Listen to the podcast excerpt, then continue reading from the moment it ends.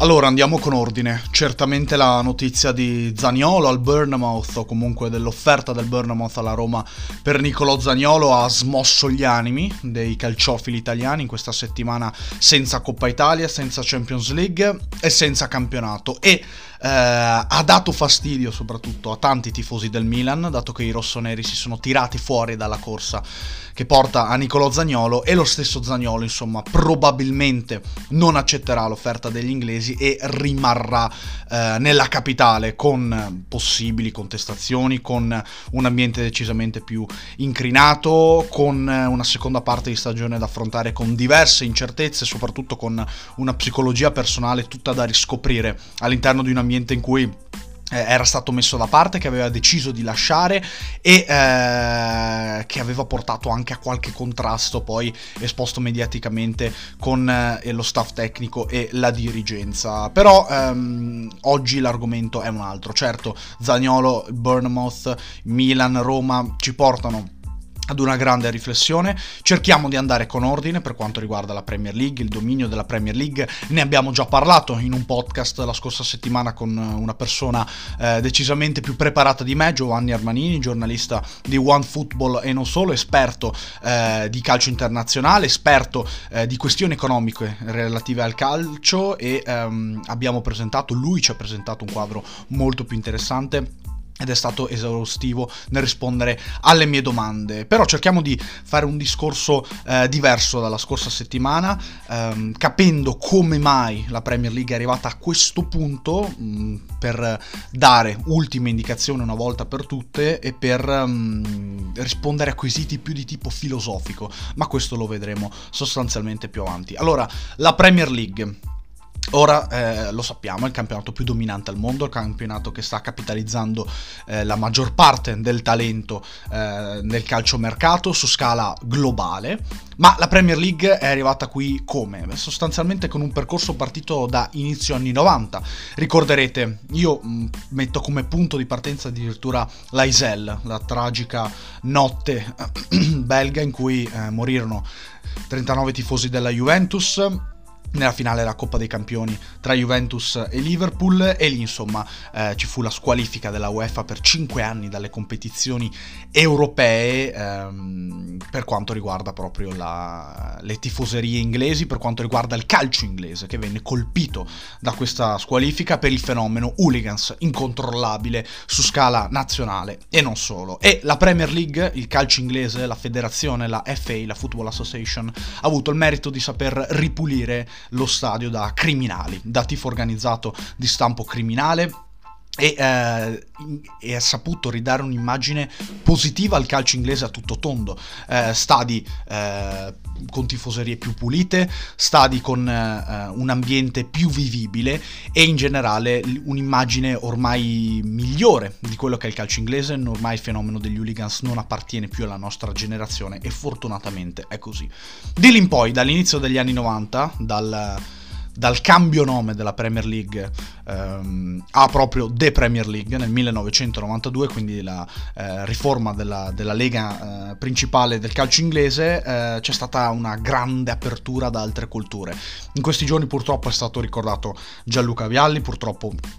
per motivi negativi, ma è stato uno dei primissimi calciatori, poi diventati manager inglesi, che eh, ha portato il suo eh, sapere calcistico oltre manica. Perché l'Inghilterra è stata in grado di fare cosa? Di acquisire certamente calciatori stranieri, ma anche allenatori. E con questo mix di culture straordinario si è arrivati alla creazione di un gioco moderno, di squadre competitive e eh, di figure importanti internazionali che si riunissero in un campionato appunto molto competitivo, ma in grado di, di portare con sé tantissimi tantissimo interesse, perché l'italiano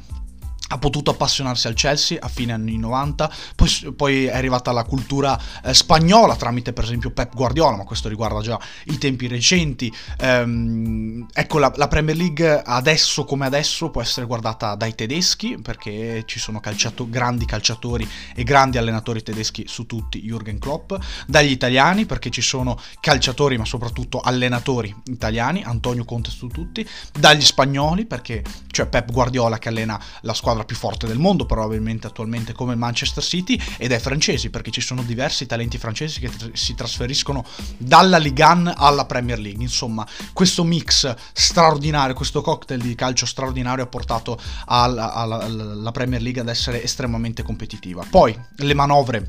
straordinarie del calcio inglese riguardano anche l'extracampo, perché eh, le strutture che ha la Premier League non ci sono in tutte le altre parti del mondo d'Europa. Quindi un tifo caldissimo riunito in strutture all'avanguardia, negli stadi, ma anche strutture per quanto riguarda i centri di allenamento, certamente eh, più moderni, ha portato a un innalzamento del livello tecnico e dell'atmosfera. Il calcio inglese ormai ha... Eh, un copyright per quanto riguarda le atmosfere, con i tifosi vicino al campo, con eh, i, la spinta emotiva dei sostenitori che eh, si riflette anche nel, nelle azioni di gioco, nei calciatori, nei momenti della gara. E questo rende appunto il calcio inglese unico in questa circostanza. E poi la grande manovra extracampo che ha fatto la Premier League riguarda i contratti per i diritti televisivi, sempre più faraonici, spartiti fra tutte le squadre eh, della Premier. Lo sappiamo benissimo, a livello di diritti televisivi televisivi l'ultima eh, o comunque la squadra meno prestigiosa della Premier League acquisisce di più eh, a livello economico monetario per quanto riguarda appunto il denaro eh, sui diritti televisivi e questa cosa certamente sposta sul calciomercato, sulla crescita di un club. Poi l'organizzazione della Premier è positiva per quanto riguarda anche i campionati inferiori, la Championship è un campionato incredibilmente competitivo, remunerativo, venduto bene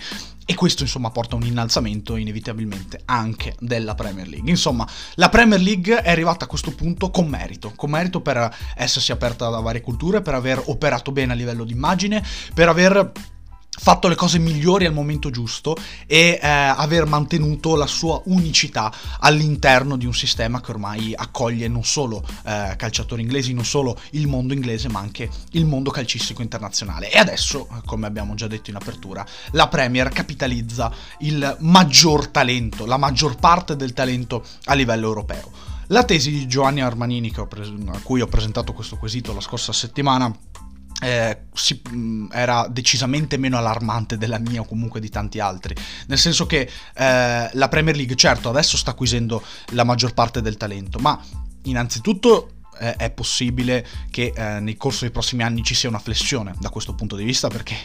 fondamentalmente del domani non non v'è certezza ma al di là di questo un calciatore esattamente come Zagnolo che probabilmente eh, rifiuterà il Bournemouth ha la consapevolezza che per competere non sempre andare in Premier League è la cosa più giusta, certamente la più remunerativa, e questo è chiaro, e questo attira comunque la maggior parte del talento, ma non la cosa più giusta, perché alla fine un calciatore che dall'Eredivisie, per esempio, firma un triennale con una squadra di eh, bassa classifica inglese,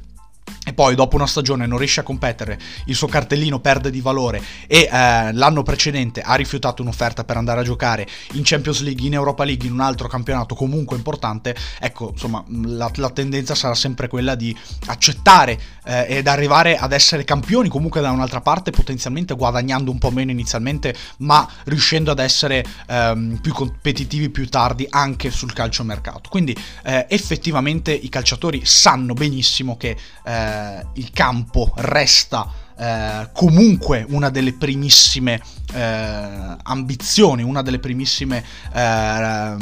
pri- una delle priorità di fatto per la, la, propria carriera in quanto sportivi, in quanto calciatori. Dunque, non, secondo Giovanni Armanini non c'è uno scenario così allarmante. Io in parte mi trovo d'accordo. A questo punto però arriviamo alla grande tesi di questo podcast, alla grande domanda. Ossia, cosa ha fatto il Bournemouth per meritarsi potenzialmente di acquistare sul calciomercato dunque il talento di Nicolò Zagnolo se non adeguarsi a un sistema che funziona già splendidamente bene. Ecco, di fatto nulla, perché se mettiamo a, confronto i due club a livello storico c'è comunque un gap impressionante. La Roma ha vinto tre scudetti nel campionato italiano, il Bournemouth non ha mai vinto la Premier League, la Roma ha ottenuto diverse qualificazioni alle Coppe Europee, l'anno scorso ha vinto la Conference League proprio con un gol di Nicolò Zagnolo, è arrivata, eh, ha ottenuto una finale eh, della Coppa dei Campioni, insomma la Roma è rimasta competitiva nell'arco della storia per quasi tutti gli anni, fin dalla sua eh, fondazione, certamente di più del Bournemouth. È chiaro dunque che stoni il motivo per cui eh, una società piccola di Premier League si possa acquisire il talento di un giocatore potenzialmente estremamente importante, potenzialmente estremamente impattante per la Premier League, ma soprattutto per il campionato italiano. E stona perché i tifosi della Roma sono estremamente di più di quelli del Bournemouth, a prescindere da quello che si possa dire, a prescindere dal fatto che il Bournemouth giochi probabilmente nella lega più importante del mondo e abbia più potenzialità economiche della Roma. Quindi è per questo che io ritengo che ci debba essere una uh, riformulazione dei campionati e delle leghe. Perché se spostiamo la maggior parte del talento in una competizione, l'appeal nei confronti del prodotto calcio scende per quanto riguarda gli altri campionati. E questo è un problema non solo per le leghe nazionali, vedi la Serie A, ma anche per la UEFA, perché competizioni in cui i vincitori verosimilmente sono le grandissime società di un solo campionato, non attira l'interesse degli altri tifosi nelle fasi preliminari della competizione. Ecco, alla fine il tifo sposta, alla fine il campione deve giocare nella squadra con più tifosi. È questo il senso del calcio. Altrimenti, e questo eh, la UEFA e la FIFA lo sanno benissimo, si perde di interesse per quanto riguarda il prodotto calcio in tutto il resto d'Europa e questa è una cosa che chiaramente non può succedere. Ecco, ehm, questa è la mia considerazione principale per quanto riguarda l'affare Nicolò Zagnolo Bournemouth. Per questo io sono favorevole, per esempio, a una riformulazione, a una ristrutturazione delle competi- competizioni, soprattutto di quelle europee e in questo momento, come al solito, emerge il tema della Superlega, emerge, emergono tante domande sul, sul, motivo per cui una squadra campione d'Italia come il Milan non possa permettersi un giocatore come Nicolò Zagnolo. Ecco, le tesi sono queste, le ragioni ve le ho spiegate, ne abbiamo parlato però molto meglio, soprattutto Giovanni Armanini ha spiegato la situazione in maniera estremamente migliore da come ve l'ho presentata io e ha dato delle ragioni eh, certamente più valide. Poi abbiamo spaziato, abbiamo parlato di talento in giro per il mondo, abbiamo parlato di, di Superlega, di eh, esempi concreti come il Newcastle del Chelsea, vi invito naturalmente ad andarvelo ad ascoltare e come al solito insomma alla fine di questo podcast. Vi do appuntamento ad un prossimo podcast, vi ringrazio per avermi ascoltato e vi chiedo di valutare il canale eh, su Spotify, se siete su Spotify, con eh, una valutazione da 1 a 5 stelle. Vi ringrazio dunque per avermi ascoltato, io come al solito a questo punto vi do appuntamento ad un prossimo podcast.